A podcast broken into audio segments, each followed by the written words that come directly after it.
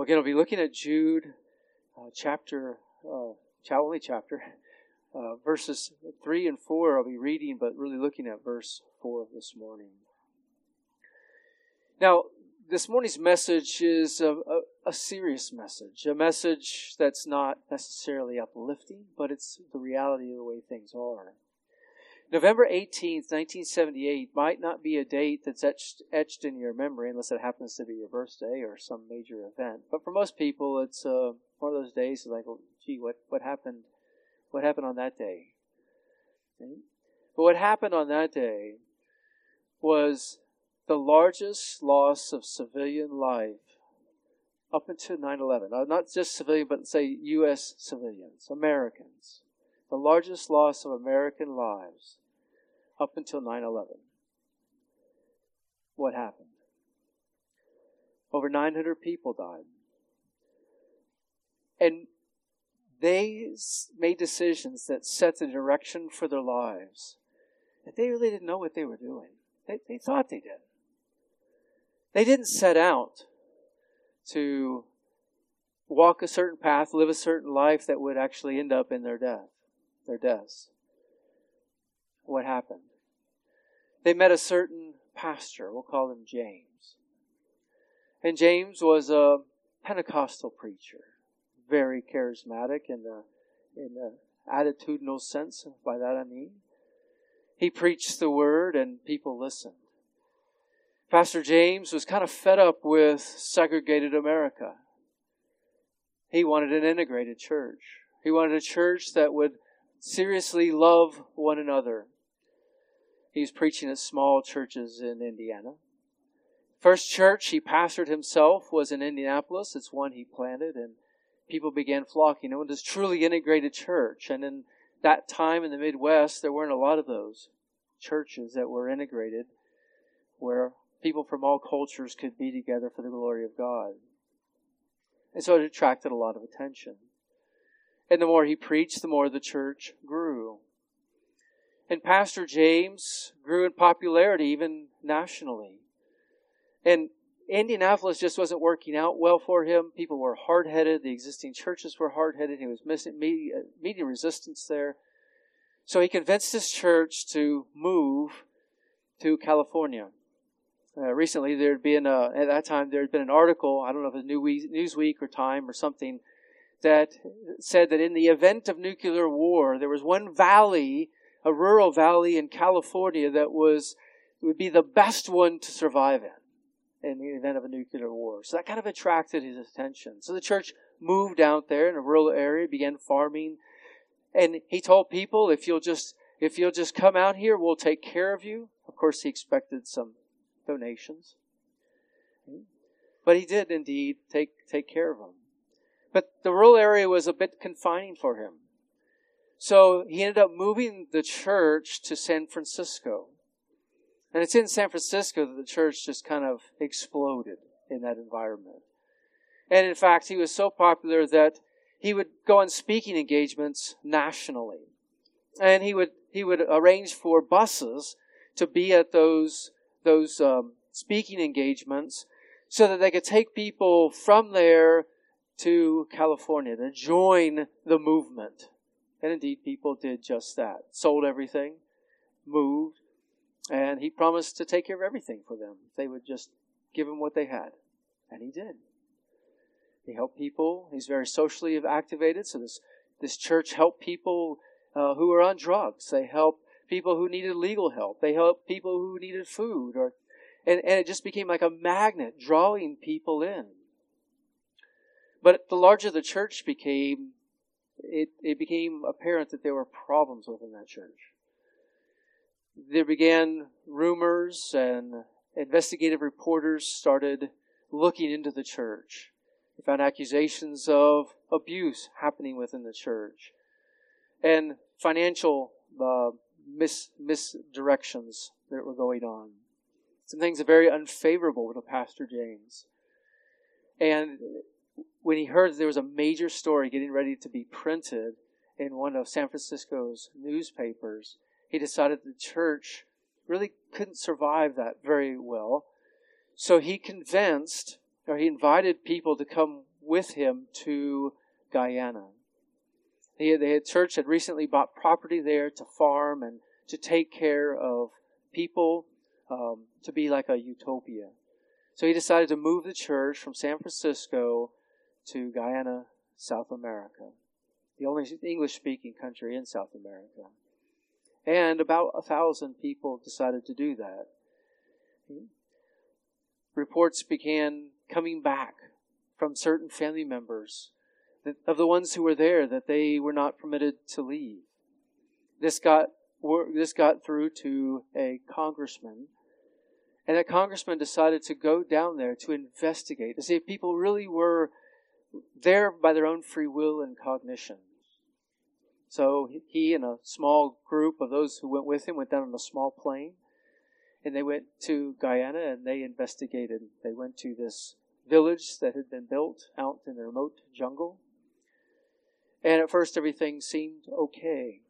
But then the congressman began getting notes, and people began being brave enough to come to him to say, Can, can we leave with you? Can, can you get us on the plane back? And so much so that it's reported that he even needed to arrange a, another aircraft to get everybody. So their departure was delayed a little bit.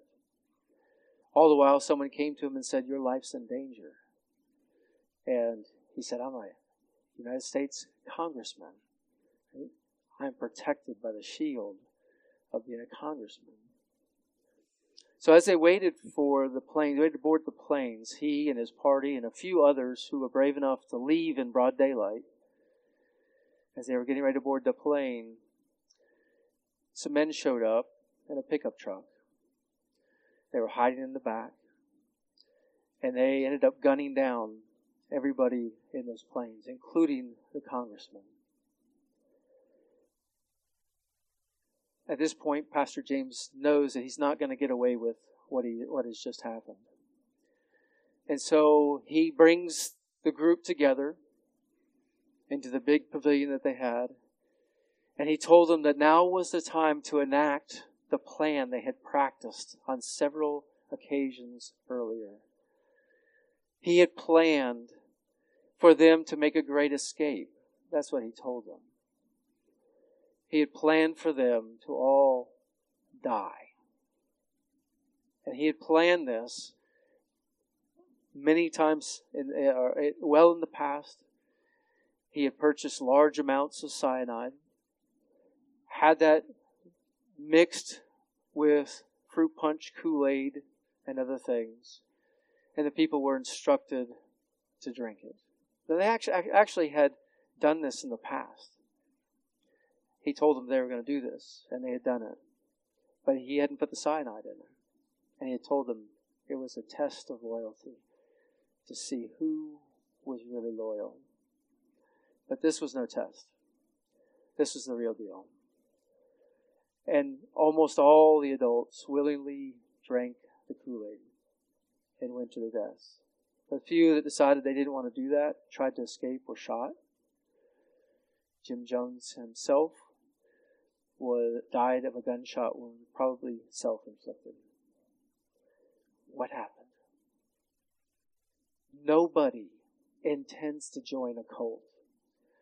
Nobody sets out to destroy their lives by being associated with a particular group. What happened? They were fooled by someone who looked like a legitimate Christian teacher, but wasn't. Was really a wolf in sheep's clothing. That is an, perhaps an extreme example of what we're going to talk about today. But that same danger lurks within the church today. And we see that in Jude. I'm going to read for you Jude verses 3 and 4. Beloved, while I was making every effort to write to you about our common salvation, I felt the necessity to write to you appealing that you contend earnestly for the faith which was once for all handed down to the saints.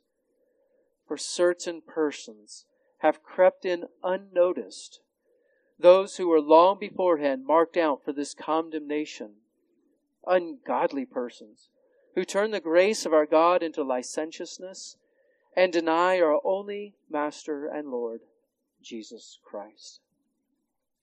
So in this verse, Jude gives us four identifying characteristics of false Christians, false teachers, or what we're going to call spiritual creepers, so that you will be on guard and that you will contend earnestly for the faith. Jude says there that they crept in. They came unnoticed. The, the first identifying characteristic is, is to, that you are to note the craftiness of these creepers. Right? Jude uses the wording there. He says they have crept in unnoticed. So what do you call people who creep in?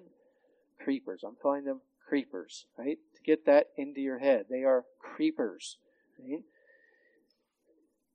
Jude is telling us to earnestly contend for the faith. Why, Jude? Why, why not just give us that nice positive message you were talking about?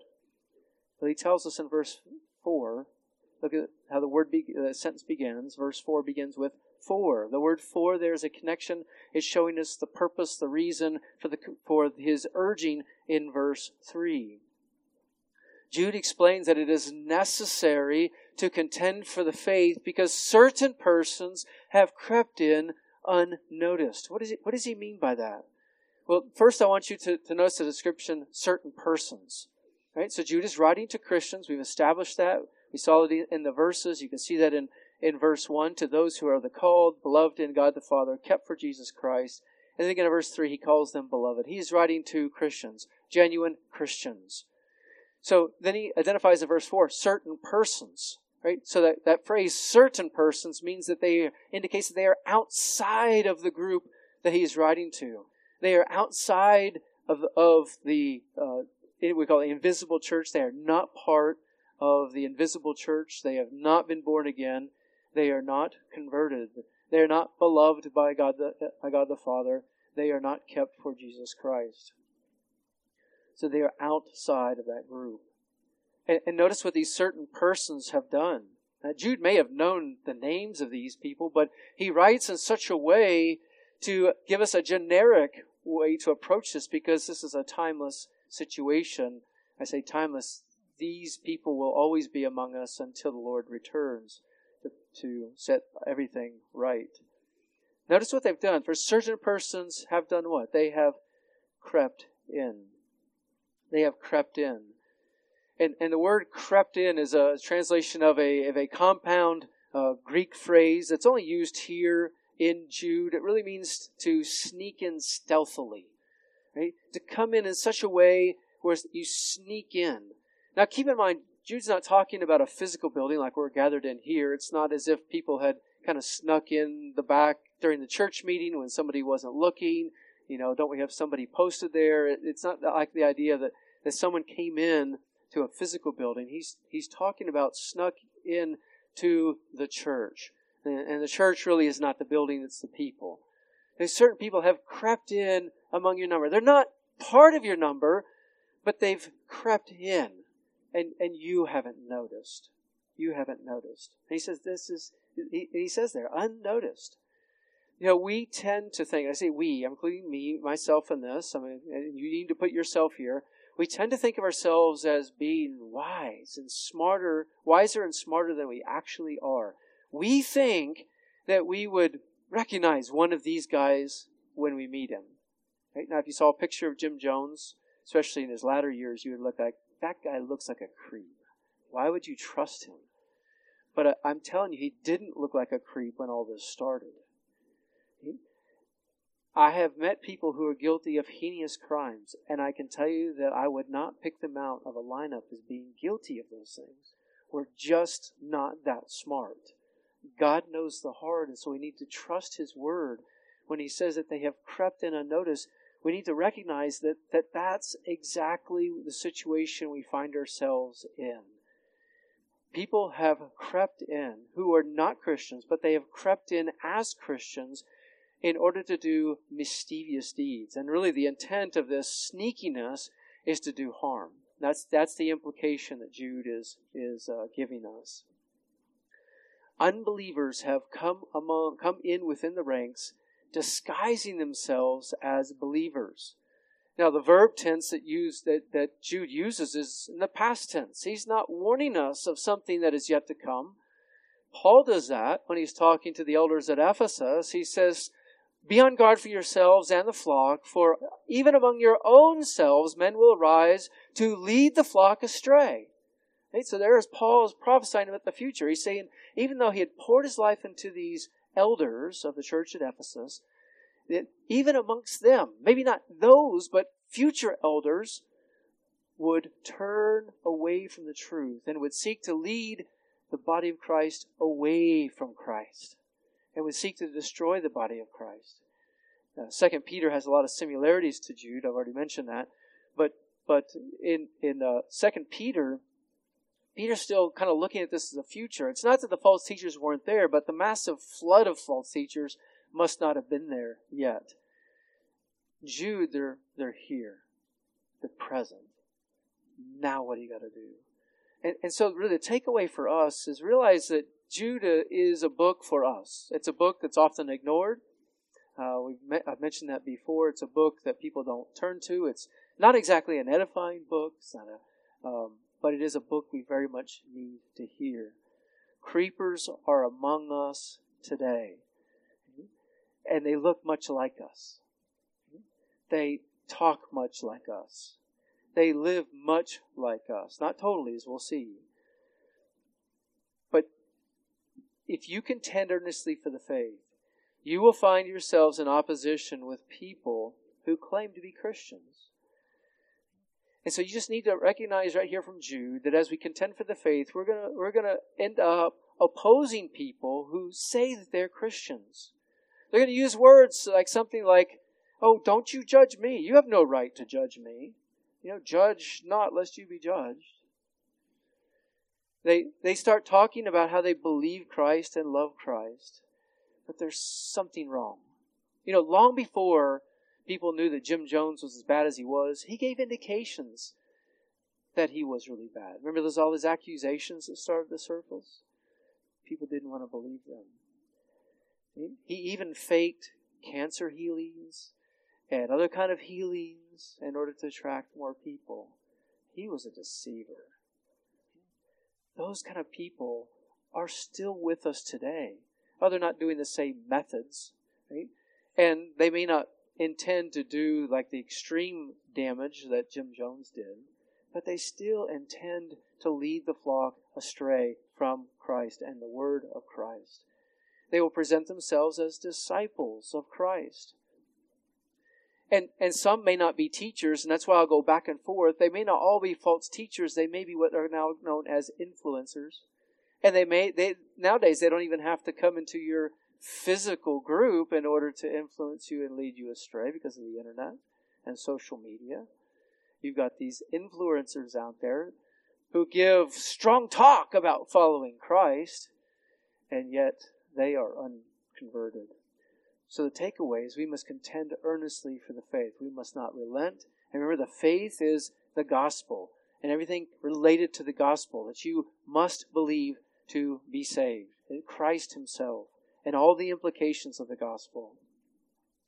So Jude wants us to know that in contending for the faith, you're going to end up contending with people that profess to be believers, hmm? but they are not. He's warning us. Hmm? And so that means that all of us who have been born again by God uh, through faith in Jesus Christ must contend earnestly for the faith. Hmm? This is not something just for pastors and elders. This is a letter to everybody. Contend for the faith. So the first identifying characteristic is that they're creepers. They're going to look like Christians, but they're not. Secondly, look at what Jude, where he goes next. He, he talks about them in their condemnation. So we're to take note of the condemnation of the creepers. You have the craftiness of the creepers, and now the condemnation of the creepers. He says there in verse 4, speaking of the creepers, he said, Those who were long beforehand marked out for this condemnation. Now, these are spiritual terrorists. They snuck in, caught the church unaware. They're in the midst of the church. But what Jude wants Christians to know, he wants you to know, is that while the creepers might be a surprise to you, they're not to God. They're just not at all. God has long foretold of their arrival, and not only has he long foretold of their arrival, but he has foretold of their condemnation. The phrase beforehand marked out is, is a compound Greek verb that really means just to write beforehand. Something written beforehand. And, and some Bible translations use the word designated. I think the King James Version uses the word ordained. They were ordained to this end. And there are people who make a case that the writing that Jude is talking about is the eternal plan of God. That he, he ordained some to be saved and he ordained some not to be saved. Right? And that's why the King James Version kind of goes with the idea or concept of ordained. Right? So that, that God passes over some and lets them face just judgment is a, a doctrine that we call reprobation. Reprobation is part of the doctrine of election. So election means that God determined beforehand all those who would be saved. The positive side of that is that there are those who are um, saved, the elect, and I, I guess I correct myself. The, the overarching doctrine is is the doctrine of predestination, and the positive side of predestination is election. The negative side of predestination is reprobation. So I believe that reprobation is a biblical doctrine, but I don't think that's what Jude is talking about here. Number one, because the word that's used. He, he uses a verb that talks about something written beforehand, and in every other use of that term in the New Testament, it talks about something physically written, like Paul writing to a church, for example. Um, the, the context of those other passages shows that Paul is talking about something written, a physical letter that he has written. So there's nothing in the context that talk about that, that, helps us to, to, indicate that, that God is talking about uh, the idea of, of ordaining someone to condemnation. So again, reprobation is a biblical doctrine. I just don't think that's what Jude is talking about here. What is he talking about? He's talking that simply that God has identified these false teachers, false Christians long ago. He's he told the church they're going to come.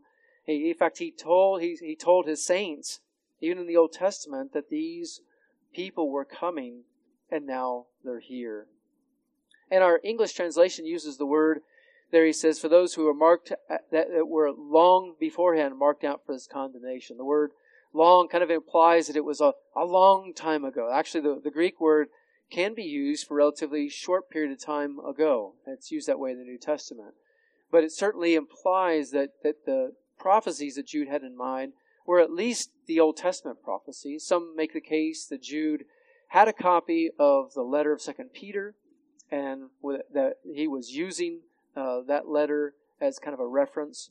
And so in the in the letter of Second Peter, Peter talks about the condemnation of the false teachers, so that Jude perhaps had that in mind. But he was for sure talking about the Old Testament prophecies, the ancient prophecies that uh, God gave his people about false teachers. One of those, let me just read it to you, is in Isaiah 8, verses 20 to 22. There, uh, the scriptures say, To the law and to the testimony, if they do not speak according to this word, it is because they have no dawn, that is, no future. And they will pass through the land hard pressed and hungry. And it will be that when they are hungry, they will be angry and curse their king and their God as they face upward. They will look to the earth and behold distress and darkness and gloom of anguish. They will be banished into darkness. Also, speaking of those who profess to know God, but by their deeds deny Him, Zephaniah 1, 4, verses 4 to 6 tell us this. This is God speaking. So I will stretch out my hand against Judah and against all the inhabitants of Jerusalem. I will cut off the remnant of Baal in, from this place. Baal is a false god. Should not have been at all. Nobody worshiping Baal should have been in Jerusalem. That shows you how corrupt things have come. That's how the false teachers have come in and led believers away from true worship. He says, I will cut off the remnant of Baal from this place. The names of the idolatrous priest among, along with the priest, and those who worship on the housetops the host of heaven, and those who worship and swear to Yahweh, and yet swear to Milcom, another false god. See how the double face they are? They're saying they worship God, Yahweh, the true God, but they're also worshiping a false God. And he says, Those who have turned back from following Yahweh, and those who have not sought Yahweh or inquired of him. God promises judgment. And in, in Jude, Jude says that these creepers were long beforehand marked out for this condemnation. And notice he uses the word this. Right? That word this normally would point to something that has already been mentioned. But if you look in verses 1 to 3, Jude doesn't actually mention any kind of judgment or condemnation. Some people say it's implied by contending for the faith, but that seems to be a bit of a stretch. So it seems like that Jude is pointing forward with this. This condemnation. What condemnation? Verses 5 to 7. And, and, and we'll get into those in, in future weeks. He says, There I desire to remind you that though you know all things, once for all that the Lord, having saved people out of the land of Egypt, subsequently destroyed those who did not believe. There's their judgment. There's their condemnation. And he another, another example from angels and another one from Sodom and Gomorrah to show the certainty of this judgment. That's, that's really why, why Jude mentions that. That's the point we need to understand. We need to, to behold the condemnation of these creepers. Right? They're in our midst. They're seeking to lead astray some. They're seeking to destroy the Lord's church. They're, they're seeking to, to corrupt the Lord's church. That the Lord will ensure that his condemnation falls upon them. There, there's another passage that's very interesting in this light I want to turn to in Deuteronomy. So if you would turn to Deuteronomy, the fifth book in your Bible, Deuteronomy, turn to chapter 13. I'm going to read verses 1 to 5. You can see that this idea of unbelievers being amongst believers, but yet they look like believers, leading others astray, is really not new. God provided warning through Moses. So this is Moses' instruction from, from the Lord, but through Moses to the people of Israel. I'll begin reading verse 1 of Deuteronomy 13. If a prophet or a dreamer of dreams arises among you and gives you a sign or a wonder, and the sign or the wonder comes true concerning which he spoke to you, saying, Let us go after other gods, whom you have not known, and let us serve them. You shall not listen to the words of that prophet or that dreamer of dreams. For the Lord your God is testing you to find out if you love the Lord your God with all your heart and with all your soul. That verse is so important. Right? So you've got this prophet, this dreamer of dreams. He relays something to you that later actually happens. And it actually verifies in your mind that he's a prophet. And that prophet then goes against the Word of God and tells you to do something that the Word of God says not to do. That is to worship another God. You can, you worship Yahweh. Just worship this other God too. Because, you know, the High King of Heaven, he's a busy guy. He probably doesn't have time for you all the time. That's what they would reason in their mind.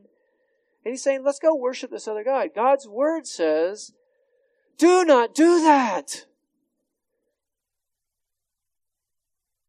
You have a prophet. He gave a prophecy, came to pass. What would our world do right now with a guy like that? Or a woman like that? Flock to them, right? Flock to them. They're not being discerning. They're not using the Word of God that was given to them for discernment.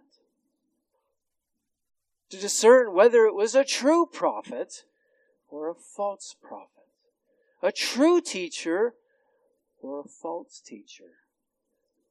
And, and why does God do this? Why does God allow false teachers to mess with His church?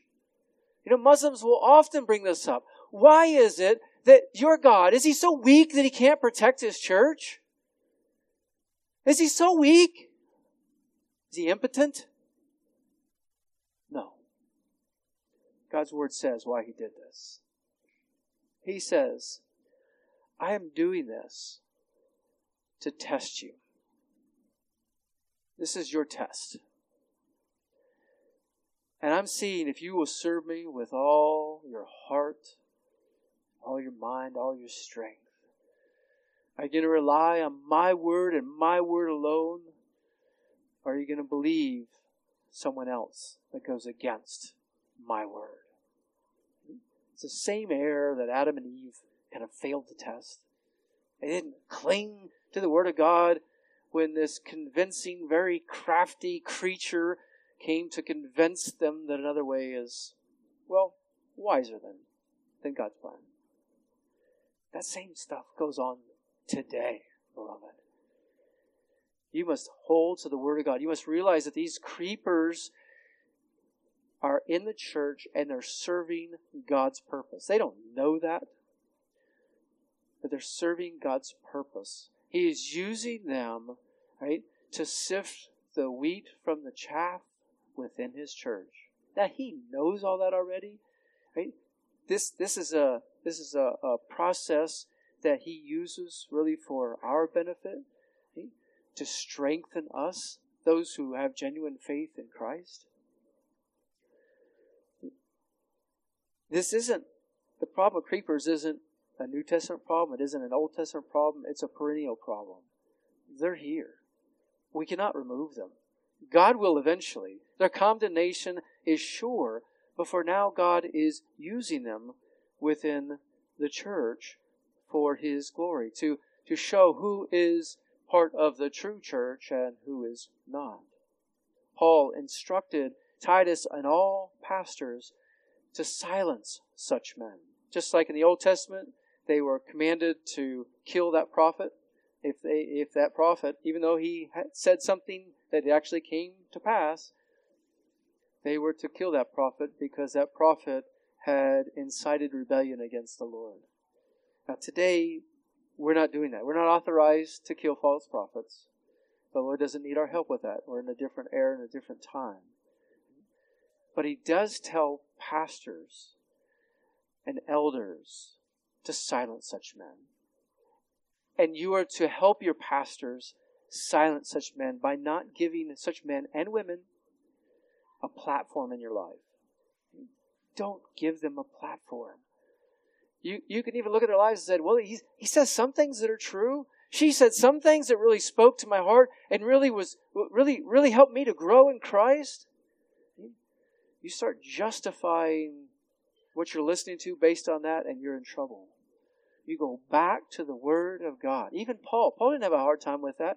Paul, when he was ministering to the Bereans, right, he preached the gospel to them and they checked it out in the Word of God.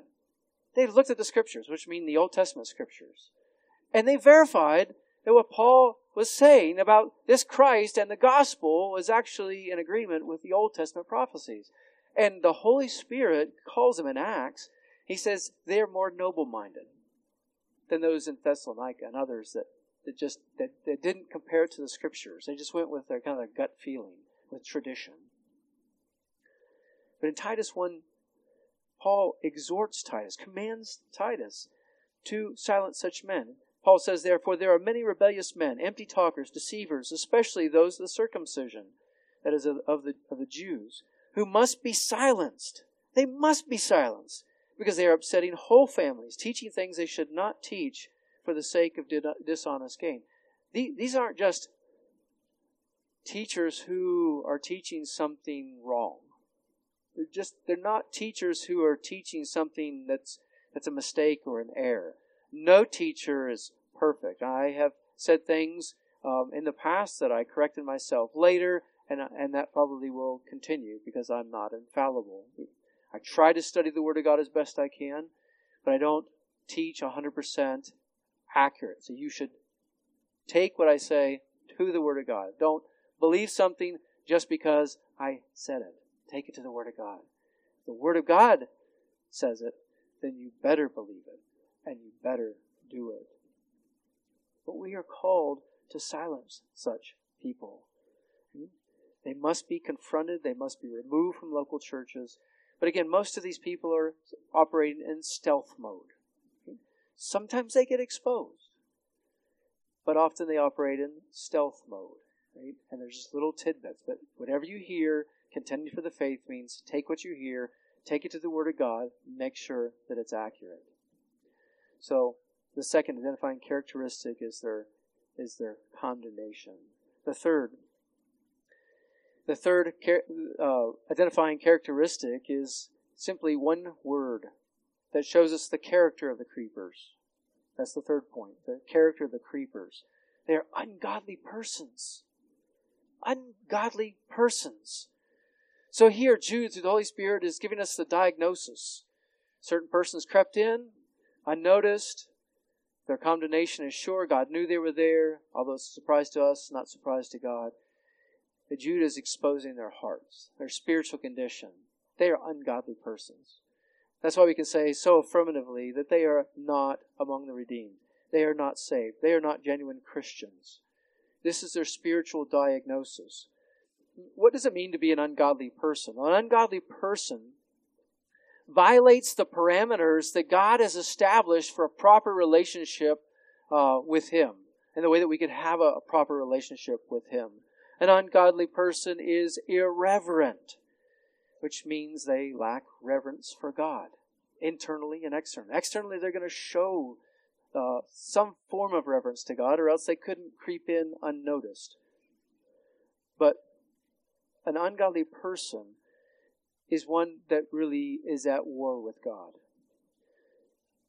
When when someone is has reference, when someone has reference for God, then, then you have a, a feeling or an attitude of deep respect for God. You, you love Him. You, you long to obey Him, even, even when, you know, you don't do it perfectly, because none of us do. We're, we're in the battle. We're all in the process of sanctification. So even when you sin, you hate that you sin and you confess that to Him. You go back to our Lord. But an ungodly person doesn't really care about God. Again, they'll give semblance, they'll show uh, through their lips or, or life some semblance of wanting to respect God, but that's not really where their heart is at. Keep in mind, this disrespect is not the kind of disrespect, this ungodliness is not the same type of ungodliness that an atheist would show. An atheist is like out in the open with his disrespect for God. These people are hidden. Right? Their disrespect, their ungodliness, their irreverence is is hidden. And that's a great danger that, that the church faces today. In fact, it's, it's a much greater danger than the people who are out there, like that are, that are false teachers. Like, I'm not very concerned that you guys might go join the Jehovah's Witnesses or that you might go become a Mormon. Because those are so blatantly anti biblical Christ, you're not very tempted to fall for their schemes. They try to do that when they come to your door. They are deceiving you. They are giving, they're trying to make themselves seem like Christians. The Mormons are really pushing for that right now. They're pushing to make you think that they're Christians. They're using that title now of themselves. They are not. But those aren't the most dangerous people. The most dangerous people to you are the ones who appear to be Christians and yet are not. And there are many false teachers. The internet has really enabled, the internet has a lot of good things. I'm not anti internet, I use it all the time. But you must have a guard on what you read and a guard on what you listen to, what you watch, because it's so easy for you to be led astray. And again, you're thinking, "Oh, I'll know, I'll know, I'll know when I see it." No, you won't. Yes, there are some creepers that really look creepy, and you'll stay away from them. I have no doubt about that. But the most dangerous ones are disguised so well that often we don't know who they are. They will be revealed. Time and truth always go together. Given enough time, the truth will come out. But often people don't give it enough time. They follow someone. And, you know, even if the person isn't um, uh, going to lead them to commit suicide, like the Jonestown people. Uh, they're going their their bad doctrine is going to be destructive in your life. Because right? good doctrine brings spiritual healthiness, spiritual vitality. Bad doctrine brings sickness. So, just because uh, someone says they're a Christian doesn't mean that they are. Now, this isn't a call to be skeptical of like everybody you meet. That's not what that's not what Jude is saying. He's saying, take what you hear and you see back to the Word of God. And where there's a disconnect, hey, this person's, you know, they seem godly. Hey, I, I, I've kind of, I've learned a lot from them and I've benefited from them, but, but they're saying something that, that doesn't line up with the Word of God. Most in Christianity today just kind of ignore that. They just say, well, I guess God's talking to him, speaking to him, which is not the case at all. If God were to speak, he would never violate his word. I don't believe he's speaking today directly in that kind of prophetic sense. But if he did, it would com- complete, complete, agree completely with what has already come beforehand. That's what Jude says, right? This is this this faith has once for all been delivered to the saints. It's once for all handed down. It's not going to change. There's not going to be a new discovery. There's not going to be uh, a new Messiah. So all the people that followed Joseph Smith and you know all these there's a long line of spiritual leaders that claim to be the Messiah or Messiah like. They're all false. They're all deceivers. They're not saved. They're leading people astray. They are creepers. They are creepers. Now, when, the, when you confront the creepers and say, Well, I can't follow you here because the Word of God doesn't say it, they are going to get in your face. They're going to challenge you. And again, I'll repeat myself. They're going to say, Judge not, lest you be judged. Hey, you notice how people are responding to any kind of criticism about the Asbury revival? And I'll use scare quotes not because I doubt, but just because I have, I have uh, skepticism. Praise God if He's actually working there in people's lives to bringing people to faith in Christ and growing them and maturing them. But a certain amount of skepticism is very healthy. It shows you're taking things back to the Word of God. And that's what we must do. And anybody that criticizes you for just saying, oh, you know, for, for showing that kind of discernment is, is somebody you should not listen to or trust. Because they're just wanting you to believe them. Why? Because they said it. Oh, trust me, I'm so earnest. I say it a little bit mockingly, but but they'll be that earnest. But they're that earnestly wrong. Beloved, these are ungodly persons. Ungodly persons. Scripture gives us a picture of the ungodly person who proclaims to be godly in Proverbs. Let's listen in Proverbs 26, beginning in verse 23. Like an earthen vessel overlaid with silver dross are fiery lips and an evil heart. So, someone who has a very loving uh, lips, they're saying, Hey, I really love you, but inside they have an evil heart. That's like taking a plain, common pot and putting silver over it. Uh, Proverbs continues, He who hates disguises it with his lips, but he sets up deceit within himself. Not only is he deceiving, but he himself is deceived. When he makes his voice gracious, do not believe him, for there are seven abominations in his heart. Though his hatred covers itself with guile, his evil will be revealed in the assembly. The Lord sees the heart. He's saying, Watch out for those on your midst who say they're believers but really aren't. There's an interesting passage in Isaiah 29. I'll read Isaiah 29, verses 13 and 14. And this passage is quoted by Jesus. Um, then the Lord said, Because this people draw near, draw near with their mouth and honor me with their lips, but they remove their hearts far from me, and fear of me is in the command of men learned by rote meaning they didn't really mean it, just head knowledge. Therefore, behold, I once again, I will once again deal marvelously with this people, wondrously marvelous, and the wisdom of their wise men will perish, and the discernment of the discerning men will be hidden. The amazing thing that Jesus said he would do, that God said he would do, is that he is going to take those who appear to be the most religious and simply pass them by. They are not going to find heaven. They are not part of the kingdom of God. The discerning, all those who look so discerning, really aren't discerning. He makes them look like fools in the end.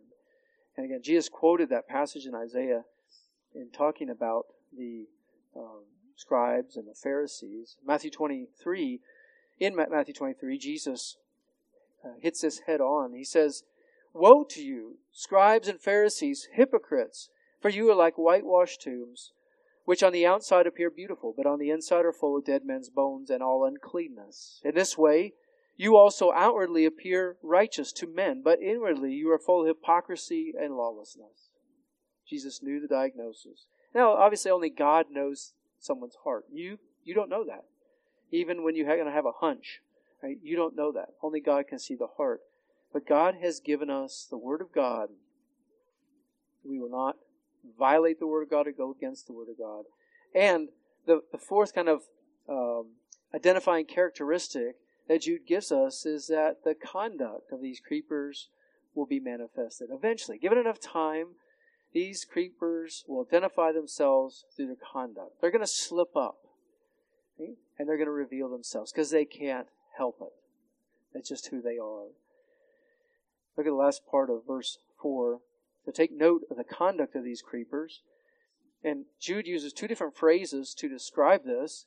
He says, he says there um, in Jude 4, those who turn the grace of our God into sensuality and deny our only Master and Lord Jesus Christ. So two, two phrases. Jude identifies the crimes of these creepers as manifested in their conduct. It's what they do, not what they say. The phrase, the grace of our God, refers to the grace that God freely gives to all who believe in Him through Jesus Christ, through faith in Jesus Christ. I mean, it's the only way that anybody is ever saved is through God's grace. And it's, and, and that gift of salvation comes through His, His grace. And we readily affirm that. There's not a single thing anybody can do to earn their salvation. Not a single thing. But these people are doing something with the grace of God that God never intended. If you look at Jude 4, they're taking the grace of God and turning it or perverting it into licentiousness or sensuality. That is a perversion of the grace of God. You know what the purpose of the grace of God is? We read about it in Titus 2. God's very clear about this. Titus 2, verses 11 to 14. For the grace of God has appeared, bringing salvation to all men, instructing us, that is, God's grace is instructing us, uh, that denying ungodliness and worldly desires, we should live sensibly, righteously, and godly in the present age, looking for the blessed hope and the appearing of, a, of the glory of our great God and Savior, Jesus Christ, who gave himself for us, that he might redeem us from all lawlessness and purify for himself a people for his own possession, zealous for good works. So the grace of God leads us to repentance. The grace of God leads us to deny ungodliness, to deny worldly passions, and, and to follow Christ. And even Jesus purified himself that we might be a possession uh, uh, uh, for his possession. He redeemed us to, to purify us that we would be zealous for good deeds, right? for living in a godly way, not an ungodly way. Let me just say that repentance, which is a 180 degree turn away from whatever sin you're committing, 180 degree turn away from that in your lifestyle, not just in your mind, is a critical manifestation of true saving faith. Repentance is a critical manifestation of true saving faith. Repentance doesn't save you. Because then that would be a work. You're saved by grace, which comes through faith in Christ, and even that faith is not of yourselves, so that you won't boast. That faith is a gift. So even that faith is a great, comes through grace. But having said that, the grace of God leads us to a change of lifestyle. And therefore repentance is a critical part of true saving faith. Show me someone who hasn't repented of their sins, who is still living in their sins, and I'll show you an unbeliever. That's how you identify them. If you think these are too strong, and some may, because there are churches today who teach something that, that teach the, the, the gospel can be believed and, and, and there, there doesn't need to be a lifestyle change. But Jesus himself emphasized the need for repentance. Listen to, listen to his words, uh, words from Mark uh, chapter 1, but talking about Jesus, I'll quote Jesus.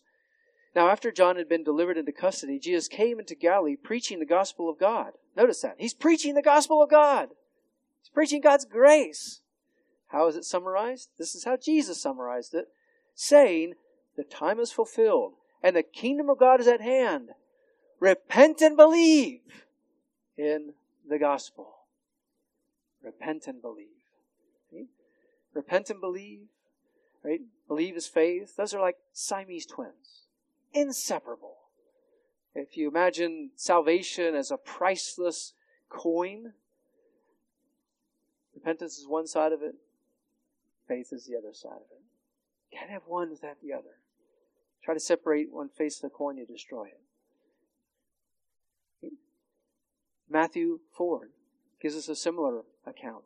From that time, Jesus began to preach and say, Repent, for the kingdom of heaven is at hand. He didn't even say believe. He just said, Repent, for the kingdom of heaven is at hand.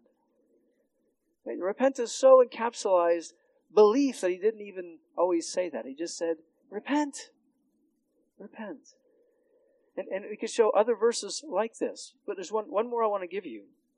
In Acts 17.30, uh, verses 30 and 31. So as a quotation of Paul, when, when he is, he is uh, giving a prophecy that all people should turn to Christ. Listen to his words. I'll read it. Therefore, having overlooked the times of ignorance, God is now commanding men that everyone, everywhere should repent, because he has fixed a day in which he will judge the world in righteousness through a man, that is the man Jesus, whom he determined, having furnished proof to all by raising him from the dead. So even the apostle of grace, Paul, the apostle Paul, summarized the entire gospel command as to repent. And he was the one that wrote Ephesians and about how we're just saved by grace and faith alone. God calls people out of darkness into his marvelous light. He is not calling us to work salvation.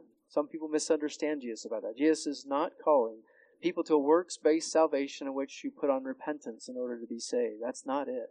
You'll never repent enough. Your repentance won't be pure enough. It won't be thorough enough. No. The only way we're saved is by believing in Jesus Christ. And with that will come repentance. So today you might be sitting here thinking, well, I believed, but I like my sin. And you haven't turned from it. Don't be fooled into thinking that you're a believer without repentance. Again, repentance doesn't save you, but repentance shows that you have been changed by God, that you have been converted. Understand that when the gospel is preached, the devil goes immediately to work to sow seeds among the wheat. He sows his seeds. He goes to work to cause you to doubt God's word. He goes to work to try to convince you that you need to do something to be saved. Or he goes to work to say, you know, I know you want to follow Christ, but you know, it doesn't really matter how you live.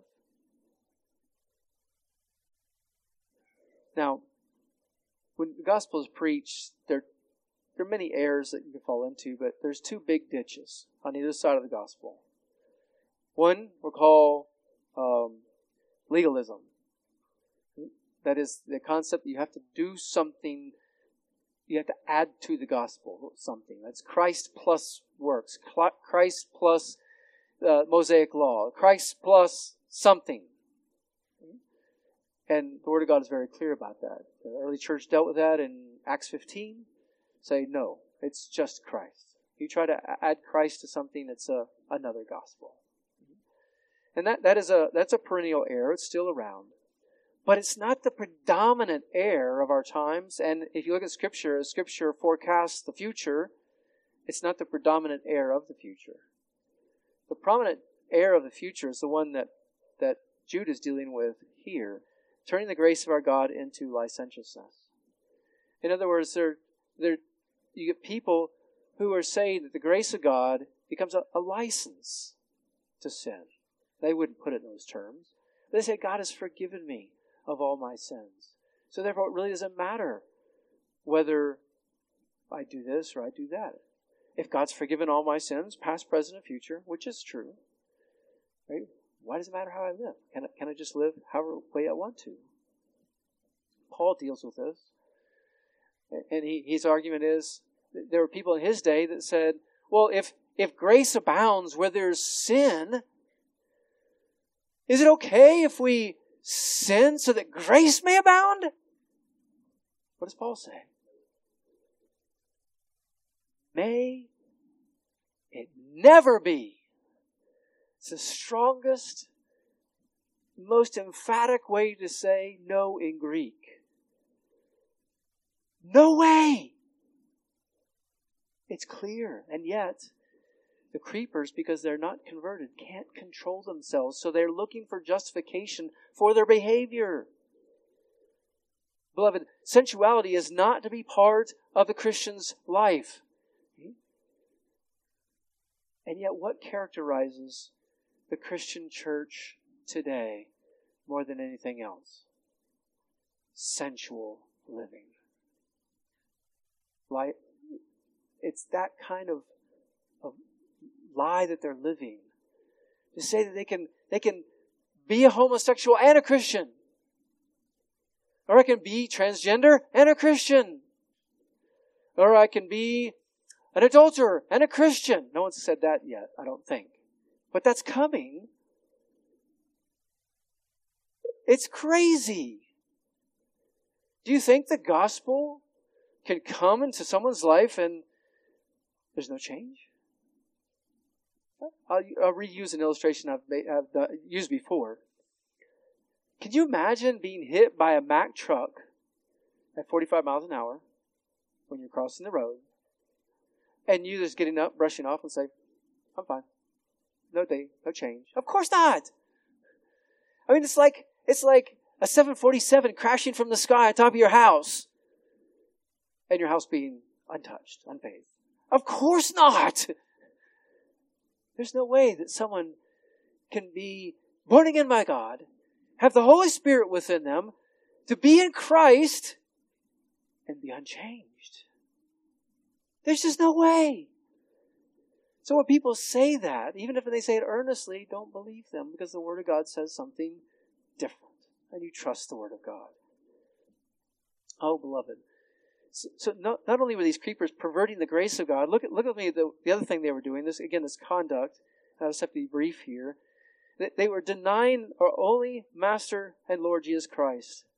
And notice at both places, the great, our, he says, the grace of our God, and denying our only Master. So Jude is, is calling the Christian to say, these are, these are real truths. These are our truths. And these creepers are misusing them and abusing them. And the second conduct is really just outward rebellion. They deny our only Master and Lord Jesus Christ. Each one of these terms is significant. Each one of these terms probably represents a denial in some fashion in these creeps' lives. But the word master there is, is the Greek word despotos. And I say that because it's similar to our Greek word despot. Right? Now, in English, in our times, despot is a bad thing, right? We don't, we don't talk about someone being you know, praising them for being a despot, unless you're really wicked. But we're not dealing with that just today. But the word despot in Greek just means one who is the guy in charge. He is the proprietor. He has ultimate authority because he owns everything. And if you work for somebody, like a private business, you just do what they ask you to do. Why? Because they own the place and they pay your salary. So he can, they can do things the way they want to do them. They can do business the way they want to do business. So that's the term that's meant here. God is the sole proprietor of the earth and of our lives. He created us. He gets to call the shots. master in the sense, in the global sense. The, the next term, Lord, is the Greek word kurios, which can be translated master, but it's it's really pointing uh, to the fact that he's he's the he's the chief. He's he's the one we follow. And in many contexts in the New Testament, that word kurios, when it's used with Jesus, is actually pointing to something more significant than he's just our Lord, that is that we're supposed to obey him. It's pointing to the fact that Jesus is actually God, because kurios is used in the New Testament the same way that Yahweh is used in the Old Testament. Yahweh is the Old Testament name of God. And the New Testament writers very intentionally attribute that to Christ with the Greek term kurios. Right? So when someone says that Jesus is Lord, they're not just saying he's the boss. Right? Those of the Christian faith are saying he's the boss and he is God. So in some way, these creepers were denying the authority of Jesus as God, as ruler, as as Savior. You look at the other terms of his name, Jesus. Really, he was named Jesus because he's the Savior of his people. So they, they perhaps were corrupting that and didn't even believe in Jesus as the Savior. But of course, they would give lip service to this. And then Christ is the is not Jesus' last name. It is a title for Messiah, showing that he's the long prophesied Messiah of the Old Testament. So all this is combined to say these people are living however they wanted to, lawlessly. These people were living without, uh, outside the authority of Jesus. And there are people like that today, although it's not as popular as it once was, but there is a distortion of the gospel that says uh, you can receive Jesus as Savior and not receive Him as Lord. Like, and, and there's a lot of misunderstanding surrounding this, but just understand that guard against that. You can't separate Christ into his different offices. You can't separate him into like, well, he's Lord, he's Savior, um, he's prophet, he's priest, he's king. You know, you can't say, well, I'll accept the Jesus who's a Savior because I like that Jesus, but I'm not going to accept the Jesus who's a judge, or I'm not going to accept Jesus who's the Lord that actually tells me what to do. You, can't do that. It's all or nothing, beloved. It's all or nothing. We don't make Jesus Lord. He is Lord. Right? So when you come to faith, you believe and you acknowledge that He is Lord. Right? And none of us live completely consistent with that allegiance of faith. Right? I'll be the first to admit that. Because any little sin is ultimately rebellion against God. But the desire of our heart is that we want to obey our Lord and our God. So know, know that the creepers are out there. You must be on guard, comparing everything you hear with the Word of God. And that's how you protect yourself. That's how you arm yourself. That's how you carry out the command that God tells you to carry out in contending earnestly for the faith. The creepers are here. We must contend for the faith, or our church will become another victim in a long list of victims of these creepers. Let's pray together. Our Lord, we are thankful that you love us so much, that you've given us your word to tell us about hard things like we've heard today, that there are those among us who profess to love Christ, but they really don't. Lord God, we long for heaven, because in heaven we will see you in heaven we will not wrestle, wrestle with our own sins, and there will not be any false believers, false teachers in heaven. You are the Lord, you are the judge, you are love. And your grace has been poured out abundantly on us to carry us through this storm. Oh Lord, help us to have the discernment that we need to turn to your word and be guided by your word so that even if an angel from heaven were to come, tell us another gospel, that we would not believe them, but we would cling to your written word once for all delivered to the saints. In the name of Jesus we pray. Thanks for listening to the pulpit ministry of Medina Bible Church in Medina, Ohio. You can find church information, a complete sermon library, and other helpful materials at medinabible.org. This message is copyrighted by Medina Bible Church. All rights reserved.